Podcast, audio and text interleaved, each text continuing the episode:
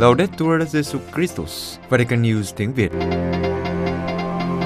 Radio Vatican, Vatican News tiếng Việt. Chương trình phát thanh hàng ngày về các hoạt động của Đức Thánh Cha, tin tức của Tòa Thánh và Giáo hội Hoàn Vũ được phát 7 ngày trong tuần từ Vatican và Roma. Mời quý vị nghe chương trình phát thanh hôm nay, thứ Sáu ngày 1 tháng 4 gồm có Trước hết là bản tin Kế đến là sinh hoạt giáo hội và cuối cùng là phút cầu nguyện. Bây giờ, kính mời quý vị cùng Vũ Tiên và Trung Hưng theo dõi tin tức.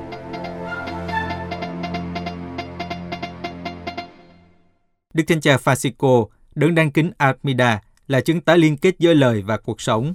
Vatican viết lời tựa cho cuốn tiểu sử mới của đấng đáng kính Armida Barelli. Armida Barelli La Zingara de Bondio. Đức Thánh Cha mô tả nữ giáo dân là một nhân chứng cho sự liên kết giữa những gì được nghe và những gì được sống.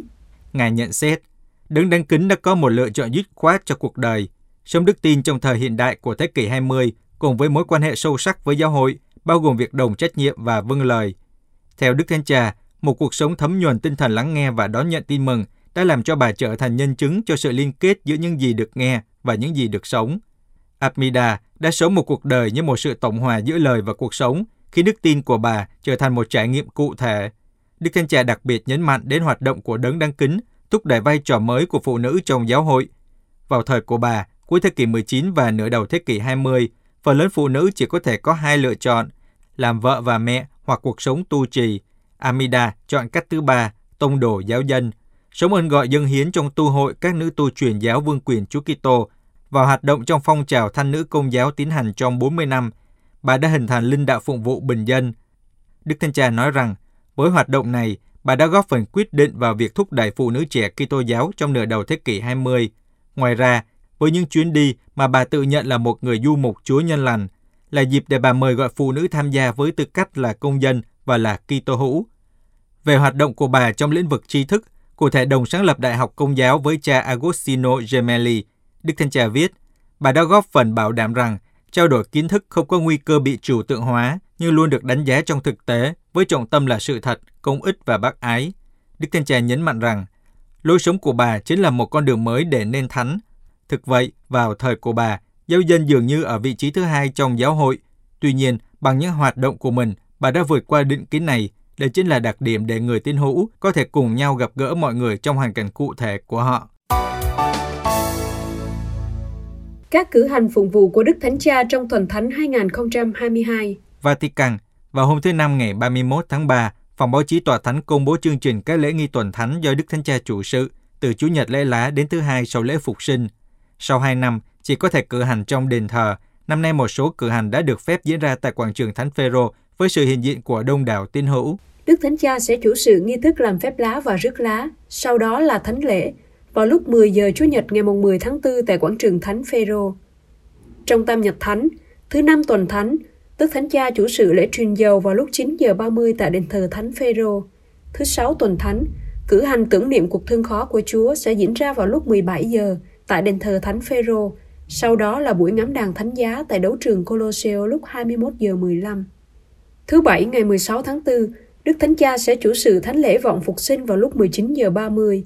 Chủ nhật phục sinh ngày 17 tháng 4, vào lúc 10 giờ tại quảng trường Thánh Phêrô, Đức Thánh Cha sẽ chủ sự thánh lễ Chúa Nhật Phục sinh. Sau đó, lúc 12 giờ, Đức Thánh Cha sẽ ban phép lành toàn xá UBSOP. Thứ hai ngày 18 tháng 4, vào lúc 12 giờ, Đức Thánh Cha sẽ chủ sự buổi đọc kinh truyền tin tại cửa sổ của Dinh Tông Tòa. Như vậy, theo chương trình trên, sau 2 năm không được cử hành phụng vụ tuần thánh bên ngoài đền thờ Thánh Phêrô do đại dịch, năm nay các cử hành đã được trở lại bình thường với lễ lá, lễ phục sinh được cử hành bên ngoài đền thờ, buổi ngắm đàn thánh giá tại đấu trường Colosseo. Tổng giám mục Paglia trình bày với người Mỹ về quan điểm ủng hộ sự sống của Đức Thánh Cha. Vatican, Đức Tổng giám mục Vincenzo Paglia, Chủ tịch Hành Lâm Viện Tòa Thánh về sự sống, đã đến New York hôm 28 tháng 3 để trình bày với người dân Hoa Kỳ về quan điểm ủng hộ sự sống của Đức Thánh Cha. Ngài sẽ nói về ý nghĩa của việc ủng hộ sự sống trong giáo hội công giáo ngày nay. Vào ngày 25 tháng 3, trả lời phỏng vấn trên điện thoại của Religion News Service, Đức Tổng giám mục Paglia nói rằng đôi khi ở Hoa Kỳ, nhưng không chỉ ở đó, quan điểm ủng hộ sự sống đã bị thu hẹp về hệ tư tưởng, trong đó đề cập đến các khía cạnh của sự sống, những điều chắc chắn là quan trọng nhưng không thể tách rời mọi thứ khác. Các vấn đề liên quan đến sự sống và cụ thể là phá thai là một trong những chiến trường gây chia rẽ nhất ở Hoa Kỳ, với cả hai bên trong cuộc tranh luận kiên quyết cho quan điểm của mình, từ tòa án đến các cuộc bầu cử đến bàn ăn. Đức Tổng Palia hy vọng rằng một cuộc đối thoại ở Hoa Kỳ sẽ giúp phát triển và thúc đẩy đối thoại, chứ không chỉ là những lời buộc tội. Ngài nói, tôi tin rằng điều này có thể xảy ra và tôi không nghĩ đây sẽ là chuyến đi cuối cùng của tôi đến Hoa Kỳ. Đó chắc chắn sẽ là một phần của chuỗi các cuộc họp mà tôi sẽ tổ chức trong tương lai gần. Vào năm 1970, khái niệm đạo đức nhất quán về sự sống nói rằng người công giáo cam kết bảo vệ sự sống con người phải thực hiện một cách nhất quán ở bất cứ nơi nào tính mạng bị đe dọa, bên vực người di cư, tù nhân mang án tử hình và các dân tộc bản địa đang gặp khó khăn vì biến đổi khí hậu, với cùng niềm đam mê mà họ bảo vệ những đứa trẻ chưa chào đời. Đức Tổng Palia giải thích rằng, quan điểm tổng thể này có thể cung cấp cho người Mỹ một giải pháp thay thế cho các quan điểm bảo thủ của họ trong các vấn đề về sự sống. Ngài nói, tất cả các tín hữu chúng ta đều chống lại việc phá thai, nhưng để đáng tin cậy, chúng ta phải tuyên bố rằng chúng ta chống lại việc giết trẻ em, chống lại án tử hình, chống lại chiến tranh, chống lại việc bỏ rơi và vứt bỏ người già. Ngài khẳng định, bạn không thể bảo vệ một bàn chân mà không bảo vệ toàn bộ cơ thể. Bạn không thể bảo vệ một phần mà không bảo vệ toàn bộ. Đây là quan điểm của Đức Thánh Cha Francisco. Tòa Thánh Chiến tranh là sự thất bại của luật quốc tế.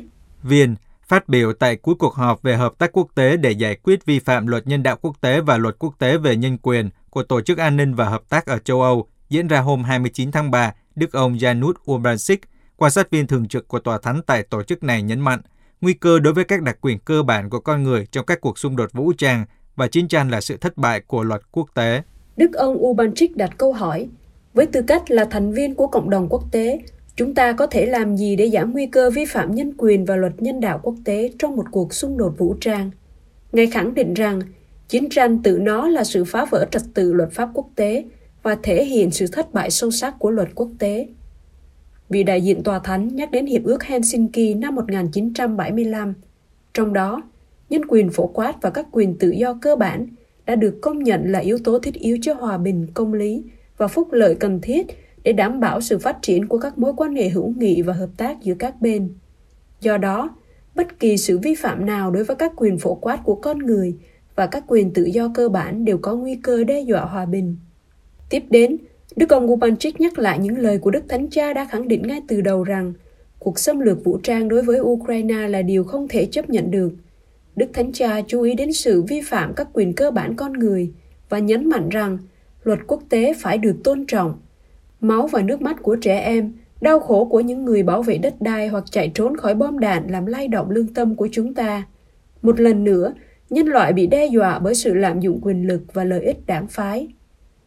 Quan sát viên thường trực của Tòa Thánh kết luận rằng, Tòa Thánh luôn tin tưởng an ninh và hòa bình, được định hình bởi những nỗ lực trực tiếp ngày qua ngày, hướng tới việc sửa chữa vũ trụ trật tự theo ý Chúa, với một nền công lý hoàn hảo hơn giữa con người. Trật tự và công lý đó không dựa trên sức mạnh quân sự, nhưng dựa trên sự tôn trọng chân thành đối với việc bảo vệ và thúc đẩy các quyền phổ quát của con người và các quyền tự do cơ bản. 5,8 tỷ người có thể đọc Kinh Thánh bằng ngôn ngữ của mình. Thụy Sĩ Theo báo cáo của Liên hiệp Kinh Thánh Toàn cầu hôm 30 tháng 3 năm 2022, tính đến đầu năm 2022, toàn bộ Kinh Thánh đã được dịch ra 719 ngôn ngữ và đã được 5,8 tỷ người sử dụng. Bất chấp đại dịch COVID-19, trong năm 2021, các hiệp hội Kinh Thánh trên khắp thế giới đã hoàn thành bản dịch Kinh Thánh bằng 90 ngôn ngữ, được 794 triệu người sử dụng. Liên hiệp Kinh Thánh Toàn cầu cho biết các bản dịch được hoàn thành trong năm 2021, đặc biệt nhắm đến 11 triệu người lần đầu tiên có bản dịch Kinh Thánh bằng ngôn ngữ của họ. Các bản dịch đã được hoàn thành là các bản dịch đầu tiên của 48 ngôn ngữ. Đó là tiếng Khmer một ngôn ngữ được sử dụng bởi 7.000 cư dân Myanmar, ngôn ngữ Asturian với 110.000 người dùng, sống chủ yếu ở tỉnh Asturias của Tây Ban Nha và một số vùng của Bồ Đào Nha, và ngôn ngữ bằng tiếng Santali được sử dụng ở các vùng xa xôi của Tây Bắc Bangladesh. Trong khi 89% dân số Bangladesh theo đạo hồi, và lớn trong số 225.000 người Santali là Kitô giáo. Liên hiệp Kinh Thánh Toàn cầu cho biết thêm, một bản dịch mới của Tân Ước và Thánh Vịnh, đặc biệt dành cho giới trẻ Hàn Quốc, đã được xuất bản bằng tiếng Hàn, ngôn ngữ có 81 triệu người dùng, trong đó có hơn 50 triệu người sống ở Hàn Quốc. Tám nhóm sắc tộc đã đón nhận bản dịch Tân ước đầu tiên bằng ngôn ngữ của họ, năm ở châu Phi và ba ở châu Á. Các bản dịch đầu tiên của các sách nhỏ hoặc các phần bổ sung của bản văn Kinh Thánh cũng đã được xuất bản bằng 37 ngôn ngữ khác trên thế giới, bao gồm 5 ở Mexico và 4 ở Guatemala. Tổng cộng, 7,1 tỷ người có ít nhất một phần bản văn Kinh Thánh bằng tiếng mẹ đẻ của họ. Nhưng đối với hơn một nửa số ngôn ngữ trên thế giới được 219 triệu người sử dụng, vẫn chưa có bản văn Kinh Thánh và 1,5 tỷ người không có bản dịch toàn bộ Kinh Thánh. Liên hiệp Kinh Thánh Toàn cầu dự định tiếp tục công việc dịch thuật của mình để cung cấp Kinh Thánh cho càng nhiều người càng tốt. Liên hiệp Kinh Thánh Toàn cầu cũng cho biết, trong số 400 ngôn ngữ ký hiệu hiện có trên thế giới, chỉ có khoảng 60 ngôn ngữ có một phần bản dịch Kinh Thánh và chỉ có một ngôn ngữ có toàn bộ bản dịch Kinh Thánh. Trong số 719 ngôn ngữ có toàn bộ bản dịch Kinh Thánh, chưa tới 10% có bản dịch chữ nổi dành cho người khiếm thị. 200 người và 50 xe tải cứu trợ tự ý lên đường vì sứ vụ hòa bình ở Ukraine. Roma, vào thứ Sáu ngày 1 tháng 4, một phái đoàn gồm 200 người thuộc 89 tổ chức xã hội dân sự của Ý sẽ lên đường tham gia một sáng kiến hòa bình bất bạo động ở Ukraine. Sáng kiến có tên Dừng chiến tranh ngay bây giờ do Cộng đoàn Thánh Doan 23 phát động. Đoàn xe tải gồm 50 chiếc sẽ mang theo nhu yếu phẩm cho người dân. Điểm đến là Lviv, nơi những người tham gia sẽ gặp gỡ các tổ chức xã hội dân sự, chính quyền dân sự và tôn giáo. Khi quay trở lại Ý, đoàn xe sẽ mang theo những người yếu đuối dễ bị tổn thương rời khỏi đất nước của họ đang ở trong chiến tranh. Trong tuyên ngôn về sáng kiến, Cộng đoàn Thánh giáo Hoàng Doan 23 viết Chúng tôi sẽ tiến vào lãnh thổ Ukraine để làm chứng cho ý chí hòa bình bằng sự hiện diện của chúng tôi trên trái đất. Chúng tôi luôn sát cánh cùng các nạn nhân bằng các hành động nhân đạo và các sáng kiến liên đới quốc tế. Mỗi chúng ta đều có thể làm một điều gì đó. Chúng tôi không muốn tiếp tục là khán giả và chúng tôi cảm thấy có nghĩa vụ phải hành động. Cho đến nay, đã có 89 tổ chức tham gia sáng kiến hòa bình dừng chiến tranh ngay bây giờ, bao gồm Cộng đoàn Thánh giáo Hoàng Doan 23, Hiệp hội các tổ chức phi chính phủ của Ý, mạng lưới giải trừ vũ khí, Liên đoàn các tổ chức Kitô giáo quốc tế phục vụ thiện nguyện, Hòa bình Chúa Kitô, Tự do, Chân trời mới, 6.000 Sardine. Giovanni Paolo Ramonda, Chủ tịch của Cộng đoàn Giáo hoàng John 23 cho biết, dự án của chúng tôi được phát động để đảm bảo sự hiện diện cho những người mong manh nhất đang phải gánh chịu cuộc chiến này, các trẻ em, những người khuyết tật được chúng tôi tư vấn và chúng tôi đang tổ chức một sự hiện diện trên lãnh thổ Ukraine với những người trẻ của chúng tôi từ Hiệp hội Bồ Câu, như chúng tôi đã làm ở các khu vực xung đột khác ở các quốc gia khác nhau trên thế giới, cũng như đảm bảo việc tiếp nhận người tị nạn ở Ý. Quý vị vừa theo dõi bản tin ngày 1 tháng 4 của Vatican News tiếng Việt. Vatican News tiếng Việt. Chuyên mục Sinh hoạt giáo hội. Vai trò ngoại giao văn hóa của Thư viện Vatican. Kính thưa quý vị thính giả, hồi đầu tháng 3, tại phòng báo chí Tòa Thánh đã diễn ra buổi giới thiệu cuốn sách Lịch sử loan báo tin mừng ở Nhật Bản, các tài liệu Marega của Thư viện Vatican.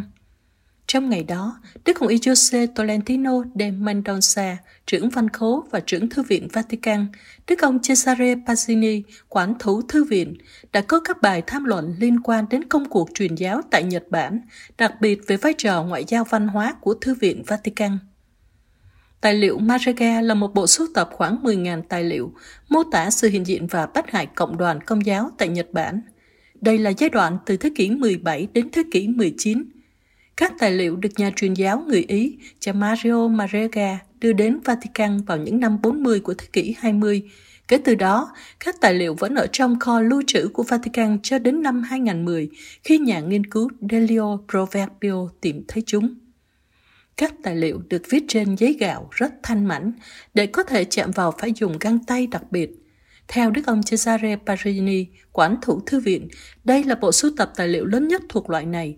Trong 6 năm, bắt đầu từ năm 2014, có một thỏa thuận giữa Thư viện Vatican và bốn viện lịch sử Nhật Bản về việc dịch và phân loại các tài liệu. Văn bản đầu tiên trong số này có niên đại năm 1719, nội dung nói về sự xuất hiện Kitô giáo tại Nhật Bản vào năm 1549 do các cha dòng tên đến loan báo tin mừng.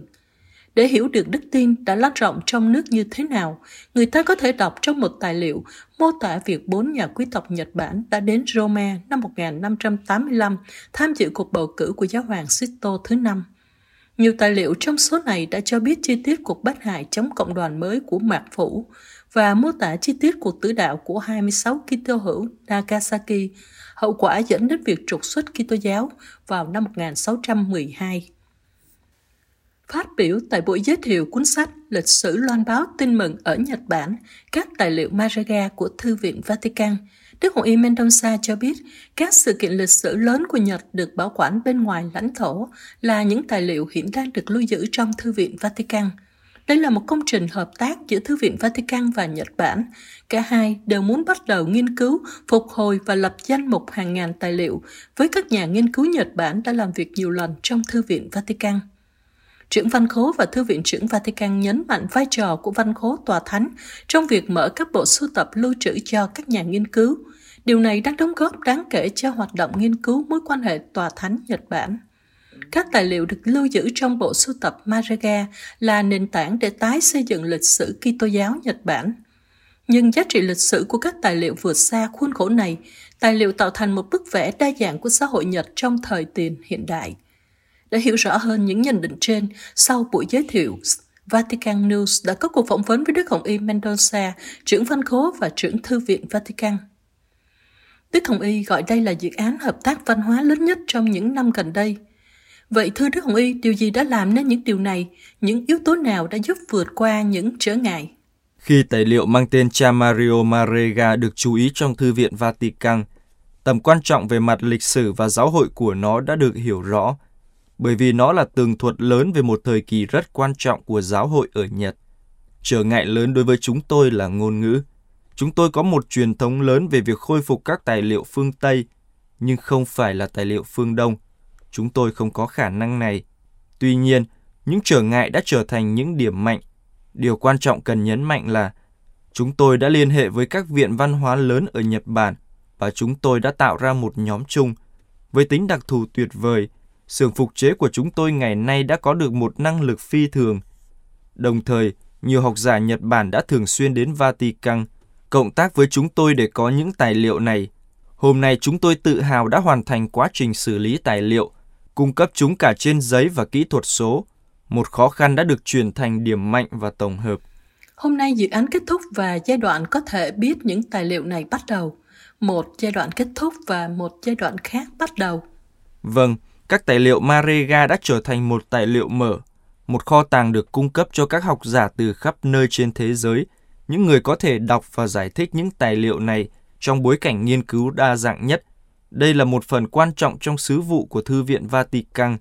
Tất cả các công việc trước đây sẽ cho phép các học giả tiếp cận với một kho tàng văn hóa và giáo hội ở mức độ tuyệt vời.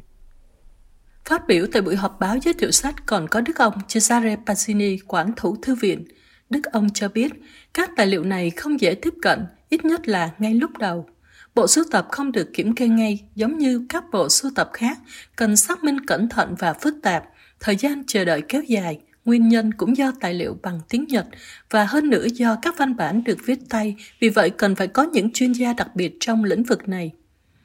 Đức ông giải thích rằng cơ hội để tài liệu được đưa ra ánh sáng xảy ra vào năm 2011 khi tiến sĩ Delio Roberto, nhà văn đông phương của Thư viện, đã quan tâm và nhận ra giá trị của chúng. Đó là một bước quyết định dẫn đến sự hợp tác với thế giới Nhật Bản và với giới chuyên môn mà các viện nghiên cứu của Nhật có thể cung cấp cho đến dự án hợp tác văn hóa được khởi động vào năm 2013. Hiện nay dự án đã hoàn thành và giờ đây việc nghiên cứu các tài liệu được cung cấp cho tất cả mọi người và các mối liên hệ mang tính xây dựng với các viện Nhật Bản vẫn tiếp tục. Theo vị quản thủ thư viện, đây chính là ngoại giao văn hóa, nghĩa là khả năng của văn hóa dịch nên các mối quan hệ và xử lý khéo léo và chính xác, ngay cả những vấn đề tế nhị hay gai góc nhất – ngay cả khi lịch sử đã gây ra những vết thương hoặc những bất đồng hoặc đối lập với nhau, chúng ta có thể xây dựng sự hiểu biết và chấp nhận, hòa hợp và tôn trọng, nghiên cứu và điều tra, giải thích và bối cảnh hóa, tạo ra một ký ức tôn trọng mọi người và mọi thứ. Và chúng ta biết rõ hơn cuộc sống của các dân tộc, một thông điệp không phải ngẫu nhiên, ít nhất là bây giờ. Về khẳng định này, Vatican News cũng đã có cuộc phỏng vấn với Đức ông Cesare Pasini, quản thủ Thư viện Vatican. Thưa Đức ông, tôi rất ấn tượng với thành ngữ ngoại giao văn hóa mà Đức ông đã sử dụng trong bài phát biểu. Như thế văn hóa cũng vậy, vẻ đẹp mà Đức Thánh Cha nói, cũng nhắc nhở chúng ta rằng ngoại giao là quan trọng, phải không? Đúng vậy, chính trong phương pháp tiếp xúc và kiến thức này cũng làm việc tạo nên lòng quý trọng lẫn nhau. Điều đó không chỉ đúng với Nhật Bản, tôi đang nghĩ ví dụ về Trung Quốc, nơi mà trong vài năm chúng tôi đã có những dự án văn hóa đang được tiến hành.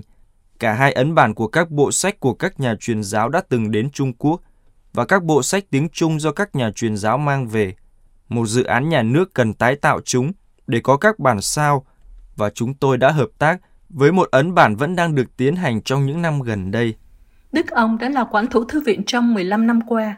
Vậy Đức ông sẽ gìn giữ trải nghiệm đặc biệt này như thế nào? Chắc chắn đó là sức quyến rũ của thế giới Nhật Bản, của người dân Nhật. Sự tử tế, sự chào đón tạo điều kiện thuận lợi cho mọi dự án chúng tôi muốn thực hiện với họ. Chúng tôi đã phát hiện ra biết bao sự quan tâm, chú ý đến di sản này như thế nào. Chúng tôi thấy rằng không chỉ các học giả, mà ngay cả những người dân thường cũng thực sự tự hào là người trông coi những tài liệu của lịch sử này. Một giai đoạn quan trọng của dự án Maraga chuẩn bị cho việc tham vấn trong tương lai và số hóa an toàn toàn bộ tài liệu liên quan đến việc bảo tồn và phục hồi. Tiến sĩ Angela Nunez Gaitan, người đứng đầu phòng thí nghiệm khôi phục, giải thích rằng vật liệu của Nhật Bản rất khác với vật liệu của phương Tây – Tiến sĩ nói, mặc dù các nhà phục chế giấy phương Tây quen xử lý các loại giấy hiện đại của Nhật Bản, sử dụng chúng để phục hồi giấy, nhưng họ không quen xử lý các loại giấy cổ và viết tay của Nhật Bản. Chúng phản ứng rất khác với các phương pháp xử lý phục hồi.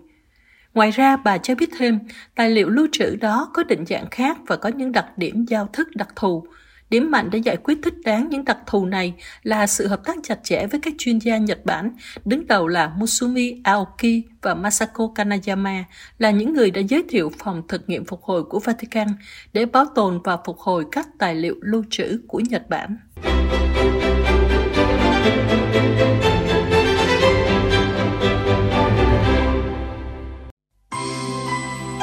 Vatican News tiếng Việt Chuyên mục cầu nguyện. Biết thinh lặng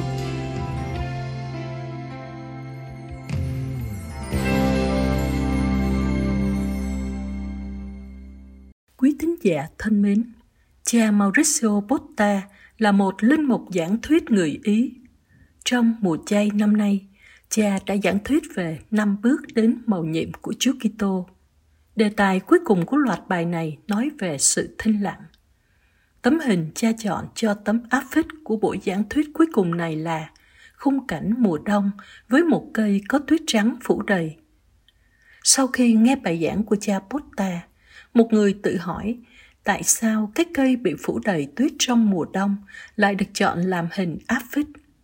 Và câu trả lời chính là trong một khung cảnh tuyết phủ trắng xóa, chúng ta có thể nghe thấy sự thinh lặng. Mùa đông không phải là thời gian chết chóc, nhưng là thời gian chờ đợi. Về khía cạnh tự nhiên, sự lạnh giá trong mùa đông là thời gian nghỉ ngơi để bảo vệ hạt giống sẽ nở hoa trong mùa xuân. Sau những tháng ngày đông giá, các cành cây sẽ đâm chồi nảy lọc, nở hoa và kết trái. Các hạt giống cũng đâm rễ, sinh hoa và kết hạt. Về chiều kích thiên liêng, sự thính lặng giúp chúng ta sống sâu xa các mối quan hệ với tha nhân, với chính mình và với Thiên Chúa. Từ hình ảnh thinh lặng của mùa đông, cha Buddha nói về sự thinh lặng. Anh chị em hãy tưởng tượng một lựa chọn tình yêu tích cực dẫn đến sự thinh lặng sẽ sinh kết quả như thế nào. Yêu có nghĩa là học cách quản lý ngôn ngữ, cách giữ im lặng. Hãy tưởng tượng nếu cơ quan nhỏ này, cái lưỡi chỉ được dùng để ca ngợi Chúa, cầu nguyện, cảm tạ Chúa, khuyến khích, hỗ trợ để nói tốt về người khác. Và thế là đủ. Hãy tưởng tượng rằng đừng bao giờ nói điều xấu nữa, rằng sẽ không có điều xấu nào phát ra từ cái miệng này nữa. Sự thinh lặng sẽ cho thấy khả năng liên kết với tha nhân, với chính chúng ta và với Thiên Chúa.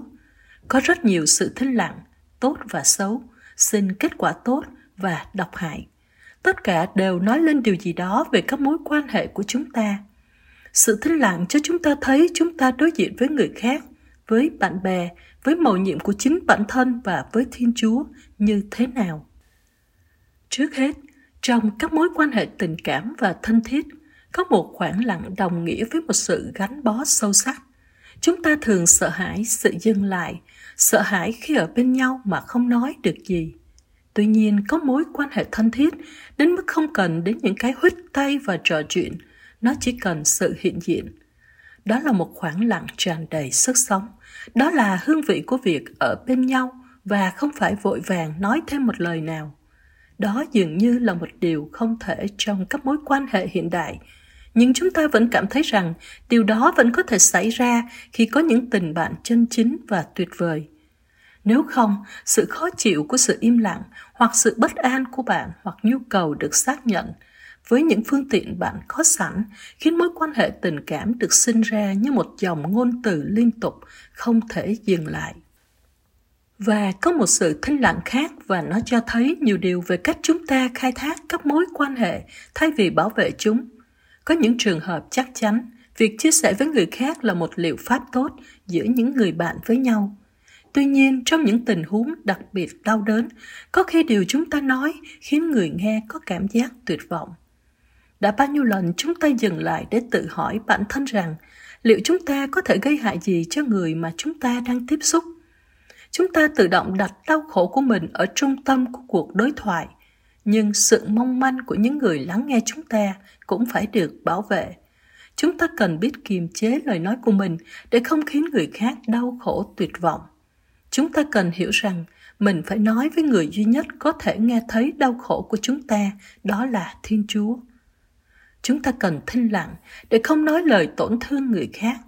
Có nhiều khi chúng ta dùng yếu điểm của người khác để làm trò đùa mua vui mà quên đi sự tổn thương của họ. Nhiều khi chúng ta không thể thinh lặng giữ trong lòng về điều tiêu cực mà chúng ta nghe được và chúng ta muốn thông báo bất chấp điều đó ảnh hưởng xấu đến người khác. Có một sự ồn ào có thể có không phải đến từ người khác mà đến từ chính chúng ta.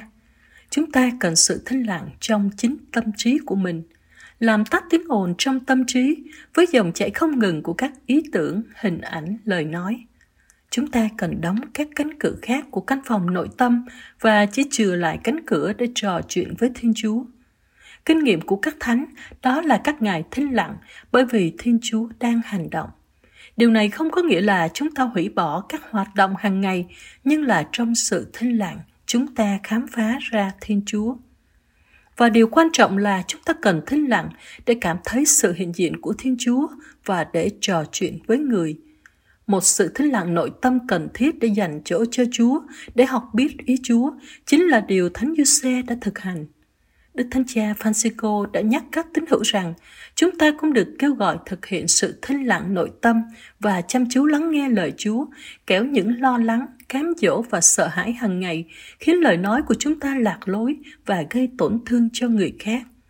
Mặc dù không dễ dàng, nhưng nuôi dưỡng sự thinh lặng chiêm niệm là một con đường chắc chắn dẫn đến sự hiểu biết đích thực về bản thân và tăng trưởng đời sống tâm linh. Mùa chay là thời gian thuận tiện để chúng ta sống thinh lặng nội tâm, để trái tim chúng ta nghe được nỗi khổ của tha nhân và đồng cảm với họ, để chúng ta kiềm chế miệng lưỡi, tránh những lời nói gây thương tổn hay bất an, và đặc biệt để gắn bó với Thiên Chúa mật thiết hơn.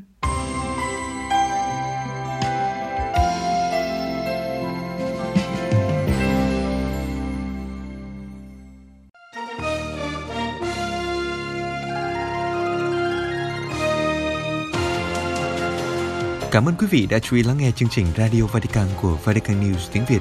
Xin Thiên Chúa chúc lành cho quý vị và toàn gia quyến. Laudetur Jesu Christus, ngợi khen Chúa Giêsu Kitô.